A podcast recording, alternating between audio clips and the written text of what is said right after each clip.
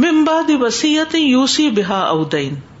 وسیعت کی ادائیگی کے بعد جس کی وہ وسیعت کر جائے یعنی مرنے والا، اودین یا قرض کی ادائیگی کے بعد یعنی اگر میت پہ کوئی قرض ہے، تو قرض کی ادائیگی کے بعد۔ وسیعت کو وراثت کی تقسیم اور قرض پر مقدم قرار دیا گیا یہاں پر۔ اس کی وجہ کیا ہے؟ اس کی وجہ یہ ہے کہ وسیعت کا مال نکال کر باقی تقسیم کیا جا سکتا ہے، اس کو شامل کر کے نہیں کر سکتے۔ یہ نہیں کر سکتے کہ سب کے حصے نکال کے اور اسی میں سے ہی ایک حصہ وسیعت میں نکالا جائے۔ نہیں، پہلے وسیعت نکالی جائے گی اور پھر اس کے بعد تقسیم ہوگی۔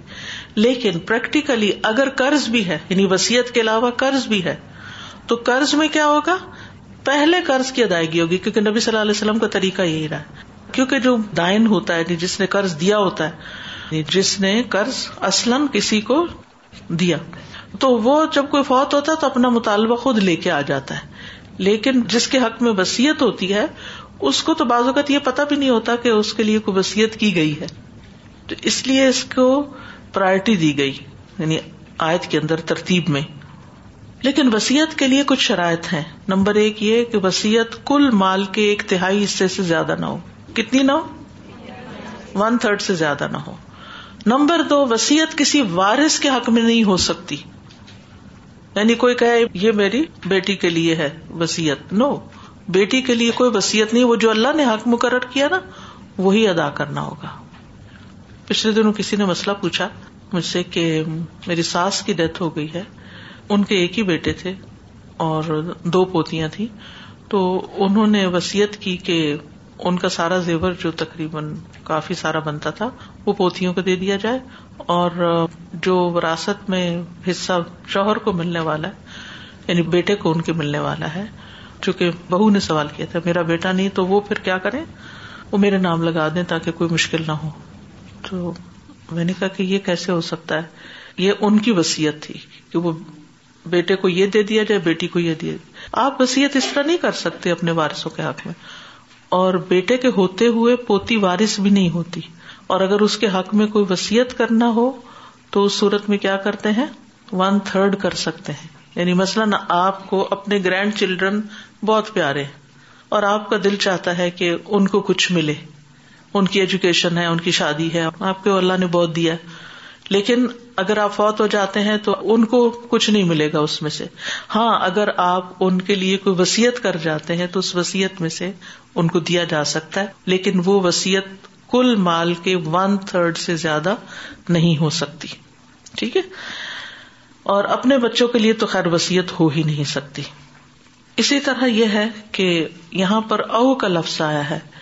تو او کا یہاں مطلب یہ نہیں کہ یا قرض یہاں مراد یہی ہے کہ اگر قرض موجود ہو، تو کیسے تقسیم ہوگی؟ جب کوئی فوت ہو جائے، سب سے پہلے قرض۔ اچھا قرض میں ایک اور بات یاد رکھے ہم سمجھتے ہیں کہ قرض صرف مال کا ہوتا ہے، کہ کسی کو کسی نے پیسے دیے تو وہ قرضہ ہو گیا۔ نہیں۔ اگر آپ نے کسی سے کام کرایا ہے، مثلاً آپ نے اپنے گھر میں مزدور لگوائے ہوئے تھے، اور ان کو آپ ویکلی پیمنٹ کرتے تھے یا منتھلی کرتے تھے اسی دوران انتقال ہو گیا کام کرانے والے کا اور ایک بڑا بل مزدوروں کا رکھا ہوا ہے ورکرز کا رکھا ہوا ہے۔ تو یہ کیا شمار ہوگا؟ قرضہ شمار ہوگا۔ آپ مال تقسیم نہیں کر سکتے جب تک وہ بل پے نہ ہو جائے۔ چاہے اس میں آدھا مال ہی چلا جائے ڈزنٹ میٹر ٹھیک ہے؟ اسی طرح اگر آپ کسی سے کوئی تجارت کر رہے تھے، کوئی خرید و فروخت کر رہے تھے، تو آپ کو مال کی ڈلیوری ہو گئی تھی۔ لیکن ابھی آپ نے پیمنٹ نہیں کی تھی کہ ڈیتھ ہو گئی۔ تو پھر اس صورت میں کیا ہوگا؟ یہ پیمنٹ کیا شمار ہوگی؟ قرض۔ اسی طرح آپ کی زکات ڈیو تھی اور آپ سوچ رہے تھے کہ اس ہفتے زکات دے دیں گے۔ لیکن کیا ہوا؟ اس سے پہلے کہ وہ جاتی، مالک جو تھا وہ فوت ہو گیا۔ اب زکات جو ہے، اس کے سر پہ کیا ہے؟ قرض ہے۔ تو وارث پہلے زکات ادا کریں گے، پھر اس کے بعد مال تقسیم ہوگا۔ اب قرضہ ادا ہو گیا۔ اب اس کے بعد اگر کوئی وسیعت لکھی ہوئی ہے پراپرلی ڈاکیومینٹڈ ہے، کوئی گواہ ہے اس پر، تو وہ نکالی جائے گی۔ اور اس میں لکھا ہوگا کہ یہ اتنا اس کو دے دیا جائے، اتنا اس کو، اتنا اس کو۔ اب وہ دے دیا جائے گا۔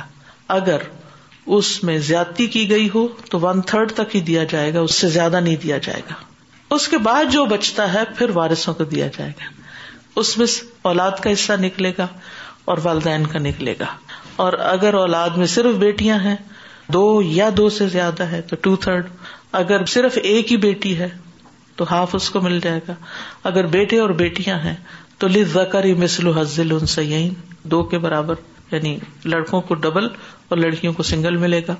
اور والدین کے لیے ون سکس ہوگا۔ والدین میں سے اگر صرف ماں ہے تو ون تھرڈ اس کو ملے گا۔ اور اگر ماں اور باپ دونوں ہیں تو پھر دونوں کو ون سکس ملے گا۔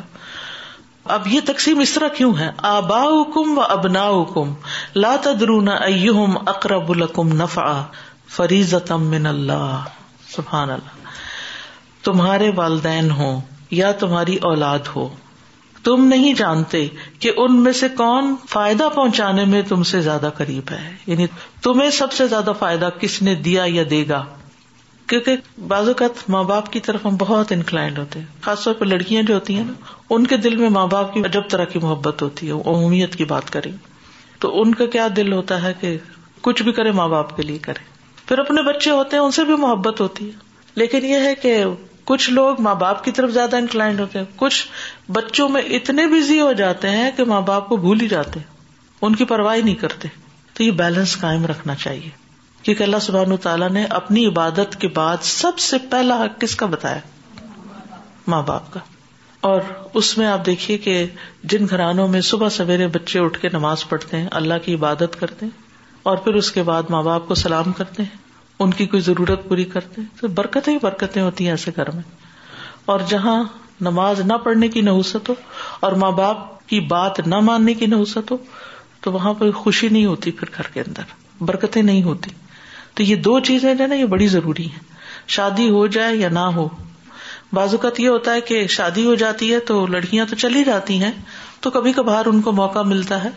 لیکن لڑکے جو ہے اگر ساتھ رہ رہے ہیں یا نہیں بھی ساتھ رہ رہے، تو بھی ان کے لیے لازم ہے کہ وہ ماں باپ کی خیر خبر رکھے یعنی ان کو چھوڑے نہیں بلا نہ دیں اگنور نہ کریں۔ خصوصاً اگر وہ بڑھاپے کی حالت کو پہنچ گئے ہیں۔ اور بعض صورتوں میں تو یہ دیکھا گیا ہے کہ بیویاں اتنی آڑے آ جاتی ہیں کہ وہ ماں باپ کو بالکل ہی اگنور کر دیتے ہیں۔ تو ایسے بھی زندگی میں کوئی برکت نہیں رہتی۔ ماں باپ کو ستانا بہت بڑا جرم ہے۔ جس کی سزا انسان کو دنیا میں بھی ملتی۔ تو ماں باپ کو ستانا نہیں چاہیے۔ ان کو خوش رکھنے کی کوشش کرنی چاہیے۔ کیونکہ ان سے زیادہ ہمارا کوئی بھی خیر خواہ نہیں ہو سکتا۔ ان پر ہمارا ٹرسٹ ہونا چاہیے کہ وہ ہمارا برا نہیں چاہتے۔ جو کہتے ہیں ہمارے لیے اچھا ہی کہتے ہیں۔ تو بہرحال یہاں اللہ تعالیٰ فرماتے ہیں، تمہارے ماں باپ ہوں یا تمہاری اولاد ہو، تمہیں نہیں پتا کہ تمہیں فائدہ کس سے زیادہ پہنچے گا۔ فریض من اللہ، یہ اللہ کی طرف سے فریضہ ہے، یہ اللہ نے حصہ مقرر کیا ہے۔ تو جو چیز اللہ نے مقرر کی ہے، اس کو تو ویسے ہی کرنی ہوگی۔ یعنی کیا؟ وراثت کو مالکوں تک پہنچانا ہوگا۔ اور یہ لازم ہے۔ اور اس سے یہ بات بھی پتہ چلتی ہے کہ علم وراثت کو سیکھنا فرض ہے۔ اور یہ فرض کفایا ہے۔ اگر کچھ لوگ اس کو پراپرلی سیکھ لیتے ہیں، تو سب سے گنا ٹل جاتا ہے۔ لیکن اگر کسی معاشرے میں، کسی سوسائٹی کمیونٹی میں بہت سے مسلمان رہتے ہیں اور کسی کو بھی نہیں قانون آتا اور کسی کا بھی مال صحیح اصول پہ یعنی تقسیم نہیں ہوتا کہ سب کے سب گناگار ہوں۔ اس لیے اگر آپ سمجھتے ہیں کہ آپ کو اللہ تعالیٰ نے خاص صلاحیت دی ہے، آپ کا میتھمیٹکس اچھا ہے، کیونکہ یہ تو سارے جمع تفریقی ہے نا۔ تو آپ کو ضرور سیکھ لینا چاہیے۔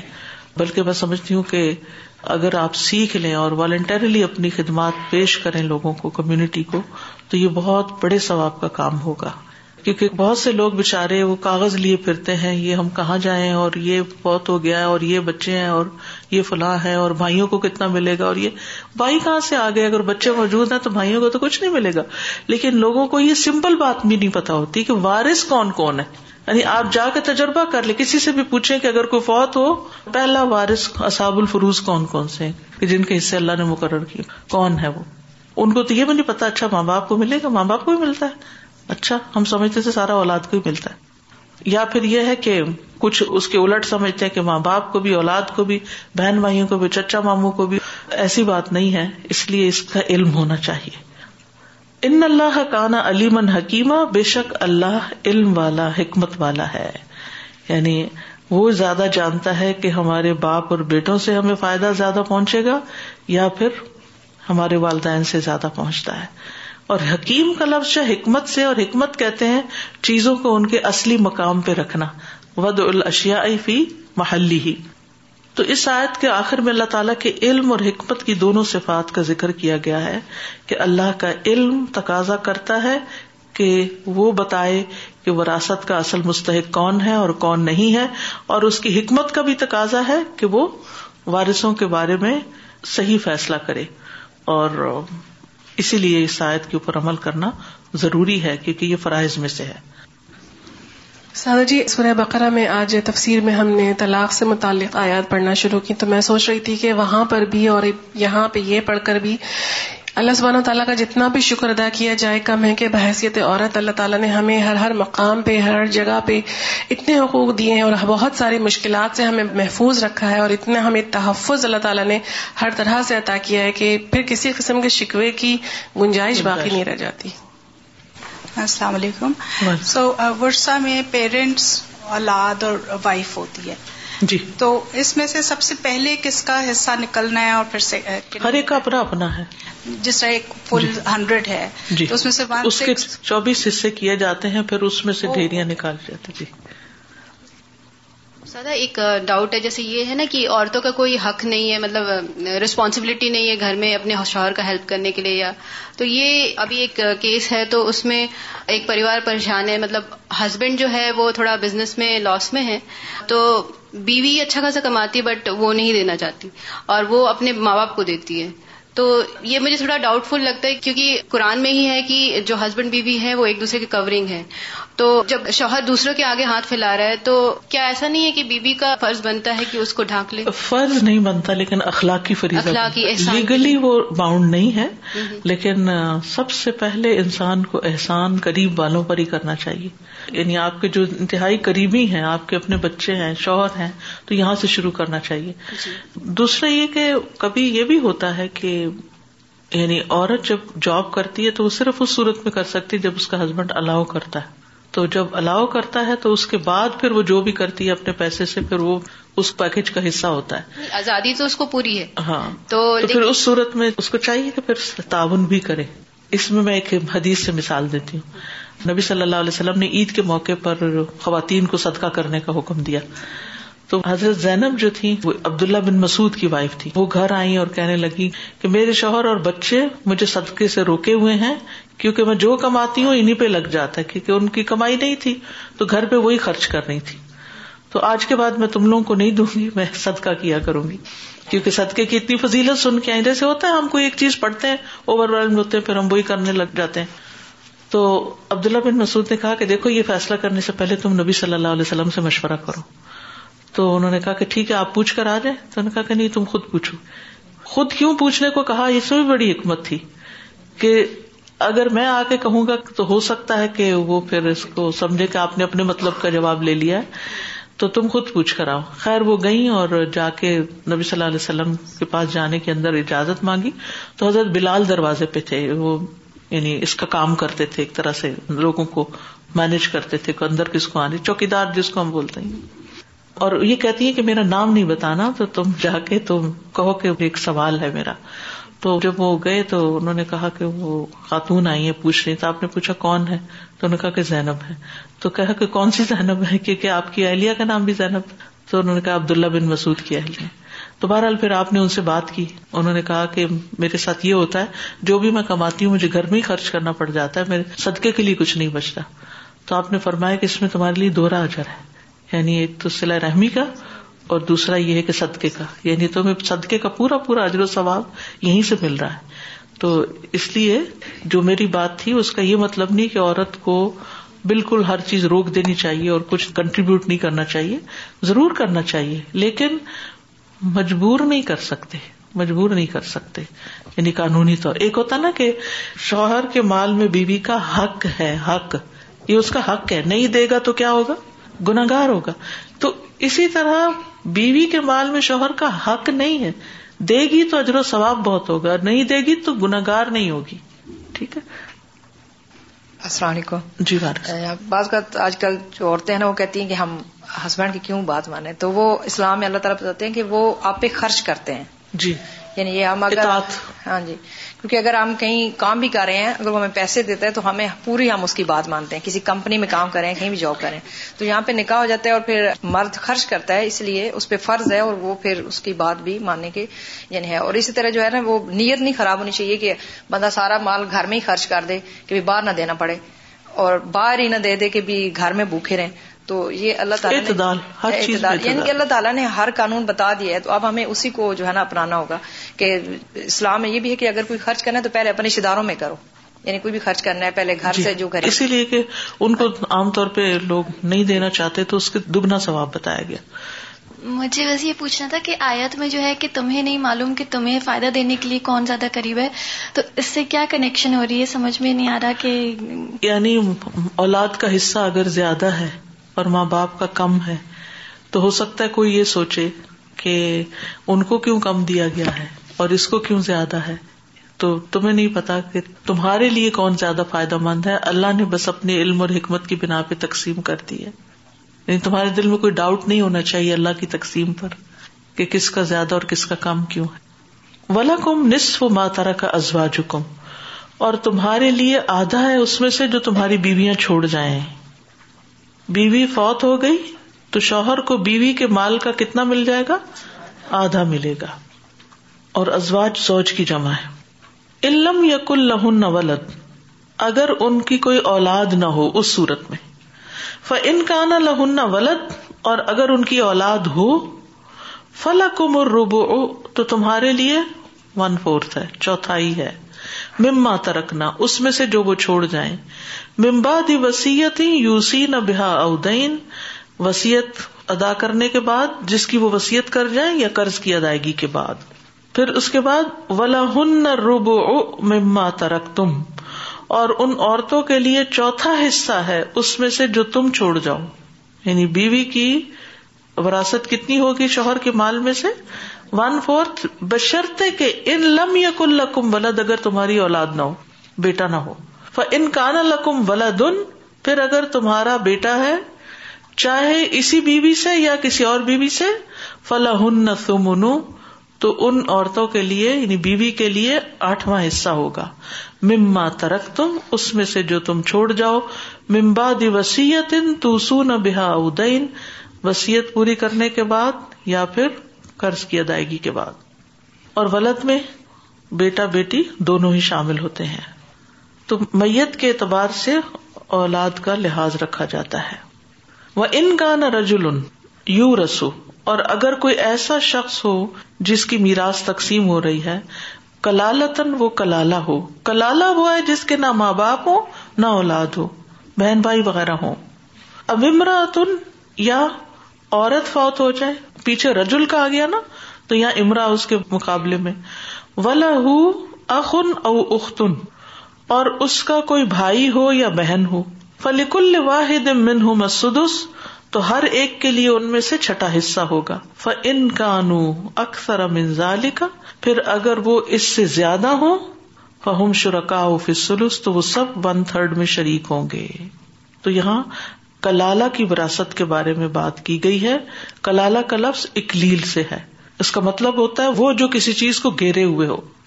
تو اس کے بہن بھائی ایک طرح سے اس کے ہوتے ہیں گھیرے ہوئے، باقی اوپر نیچے سے کوئی نہیں ہوتا۔ اور ولا اخن او اختن اس سے مراد وہ بھائی ہیں جو ماں کی طرف سے بھائی لگتے ہوں۔ ٹھیک ہے؟ یعنی اگر انسان مر جائے اور ایسے بھائی چھوڑ جائے جو ماں کی طرف سے اس کے بھائی ہیں اور اس کی وراثت کلالہ ہو یعنی اس میت کی اولاد نہ ہو اور نہ ماں باپ ہو نہ بیٹا ہو، نہ بیٹی، اور نہ بیٹے کا بیٹا اور نہ کوئی نواسا پوتی وغیرہ، تو ایسا شخص جو ہے وہ کلالہ ہوتا ہے۔ ذرا اپنی اولاد نہیں تو پھر اولاد کی اولاد کہاں سے آئے گی؟ تو ایسی صورت میں بہن بھائیوں کو کتنا ملے گا؟ جو ملے گا وہ برابر کا حصہ ملے گا۔ یہاں پر آپ دیکھیں کہ جینڈر ڈسکریمنیشن نہیں ہے۔ کیونکہ بہن بھائیوں سے مل رہا ہے، وہ ہر ایک اپنے اپنے گھر میں، اپنی اپنی زندگی میں ہے، اور اس میں وہ ایز اے گفٹ مل گیا ان کو وراثت کی صورت میں۔ ان کی بیسک کوئی ریسپانسبلٹی پوری کرنے کی وجہ سے نہیں رشتے دار ہونے کی وجہ سے ان کو یہ مل گیا۔ اور اگر میت فوت ہو جائے اور وہ ماں کی طرف سے بھائی اور چچا چھوڑ جائے، دو رشتے موجود ہیں۔ تو ماں کی طرف سے بھائی کو چھٹا حصہ ملے گا، ٹھیک ہے؟ یعنی ماں کا بیٹا ہے اور اگر کوئی میت فوت ہو جائے، دو بھائی اور ایک چٹا چھوڑ جائے، تو دو بھائیوں کو ون تھرڈ ملے گا۔ اور اگر وہ فوت ہو جائے اور ماں کی طرف سے بہن یا بھائی اور چچا چھوڑ دے، تو ان دونوں کو ایک تہائی ملے گا۔ اور اگر وہ ماں کی طرف سے چار بھائی چھوڑ دے اور چچا بھی ہو، تو بھائیوں کو ایک تہائی ملے گا۔ ٹھیک ہے؟ فن کانو اکثر منظالک فہم شرکا فصل کا یہ مانا بنتا ہے۔ ممباد وسیعتی یو سا بحا ادین غیر مدار وسیعت پوری کرنے کے بعد جس کی وہ میت وسیعت کر جائے یا قرض کی ادائیگی کے بعد غیر مدار نقصان نہ دیا جائے یعنی کسی کو بھی ضرر نہ پہنچایا جائے۔ یعنی تقسیم اس طرح ہو کہ کسی کا نقصان نہ کیا جائے۔ وسیعت من اللہ، یہ اللہ کی طرف سے تاکیدی حکم ہے۔ وہ اللہ علیم حلیم، اور اللہ علم والا ہے علم والا ہے۔ یہاں پر آپ دیکھیے کہ غیر مدار کی شرط لگا دی گئی ہے۔ کہ کسی کو نقصان نہ دیا جائے، ضرر نہ پہنچایا جائے۔ مثلاً اگر میت ایک تہائی سے زیادہ کی وسیعت کر جائے، تو کیا ہوگا؟ سارے وارثوں کو نقصان پہنچائے گا۔ تو اس وسیعت کو کہاں پہ لایا جائے گا؟ ون تھرڈ تک لایا جائے گا۔ اور یہ اللہ کی طرف سے تاکیدی حکم ہے۔ اور اللہ علم والا ہے اور حکمت والا ہے۔ اور وسیعت کی جو اختتامی آیات ہیں، قرآن پاک اگر آپ دیکھیں تو اس میں اللہ سبحانہ تعالیٰ فرماتے ہیں تل کا حدود اللہ. ومت اللہ و رسول یدخل جنات تجری من تحت حل انہار خالدین فیحا وزالک الفوز العظیم. و میاس اللہ و رسول و یتعد حدود یدخل نارن خالدن فیحا و عذاب مہین. یہ اللہ کی حدیں ہیں جو اللہ اور اس کے رسول کا حکم مانے وہ اسے جنتوں میں داخل کرے گا۔ جن کے نیچے نہریں بہتی ہیں، ان میں ہمیشہ رہنے والے ہیں، اور یہی بہت بڑی کامیابی ہے۔ اور جو اللہ اور اس کے رسول کی نافرمانی کرے اور اس کی حدوں سے تجاوز کرے، وہ اسے آگ میں داخل کرے گا۔ ہمیشہ اس میں رہنے والا ہے اور اس کے لیے رسوا کو نذاب ہے۔ یہ کس کے بارے میں بات کی جا رہی ہے؟ ایک کافروں کی بات نہیں کی جا رہی، یہاں اللہ کی حدود پامال کرنے والوں کی بات کی جا رہی کہ ان کی سزا بہت سخت ہے۔ تو اس میں انسان کو بہت محتاط ہونا چاہیے۔ انسان تو مر ہی رہا ہے، اس کا مال کوئی بھی خرچ کرے گا، اس کو اس سے کیا فائدہ پہنچے گا؟ تو کہاں جانا چاہیے وہ؟ ہمارا صرف یہ نہیں سوچ ہونی چاہیے کہ فلاں میرا فیوریٹ ہے تو اس کو میں دے دوں۔ اور فلاں کے بارے میں مجھے خطرہ ہے کہ وہ اس کا پتہ نہیں کیا بنے گا تو اس کو دے دوں۔ اگر ایسا کچھ دینا ہے اور وہ بارش نہیں، تو ون تھرڈ میں سے آپ دے سکتے ہیں اپنی زندگی میں ہی وسیعت لکھ دیں۔ ادر وائز جس طرح اللہ کا حکم ہے ویسے ہی تقسیم ہوگا۔ یعنی وراثت کے طے شدہ حصوں سے زیادہ بھی کسی کو نہیں دیا جائے گا اور کم بھی نہیں کیا جائے گا۔ اسی لیے فرمایا وہ میت اللہ و رسول ید جنات ان تجری من تحت حل انہار خالدین فیحا وزالک الفوز العظیم و میاں اللہ و رسول و یتعد حدود ید خل نارن خالدن فیحا و لہ عذاب مہین یہ جو اطاعت کی بات ہے اور حدود کی پابندی کرنے کی اس کا اجر بتایا گیا اور اگر حدود کی خلاف ورزی کی جاتی ہے تو پھر اس کے لیے جہنم کی دھمکی دی گئی ہے۔ اچھا یہ جو خالدن فی ہا ہے نا، چونکہ لا الہ الا اللہ پڑھنے والے کے لیے خلود اس سینس میں نہیں ہے جس طرح ایک کفر والے کے لیے۔ اس کا مطلب ہے طویل عرصے تک رہے گا۔ یہاں خلود کا مانا علماء نے طویل عرصہ کیا ہے۔ آگ میں تو ایک منٹ بھی کھڑے ہونا مشکل ہے۔ تو لابسی نفیحا احقابہ میں کتنی بڑی تکلیف ہے۔ اب آپ دیکھیے کہ اتنا سینسیٹیو معاملہ اور اس کے بارے میں سوسائٹی اتنی جاہل، اتنی لا علم، کیا بنے گا؟ کتنا ضروری ہے کہ اس علم کو لوگوں تک پہنچایا جائے۔ اس کو علم الفرائض قرار دیا گیا۔ کہ اس کا سیکھنا اور اس کے مطابق عمل کرنا جو ہے، وہ ایک فریضہ ہے۔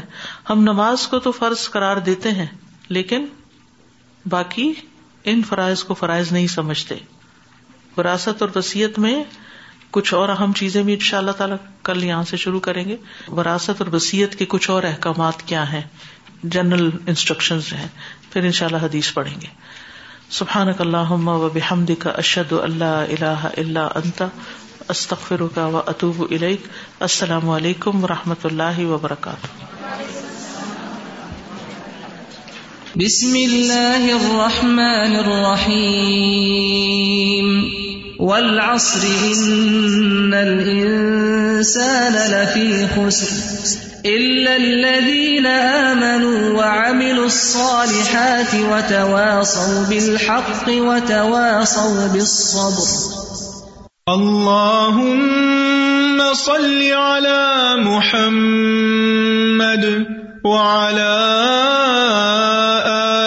محمد كما صليت على إبراهيم وعلى آل إبراهيم إنك حميد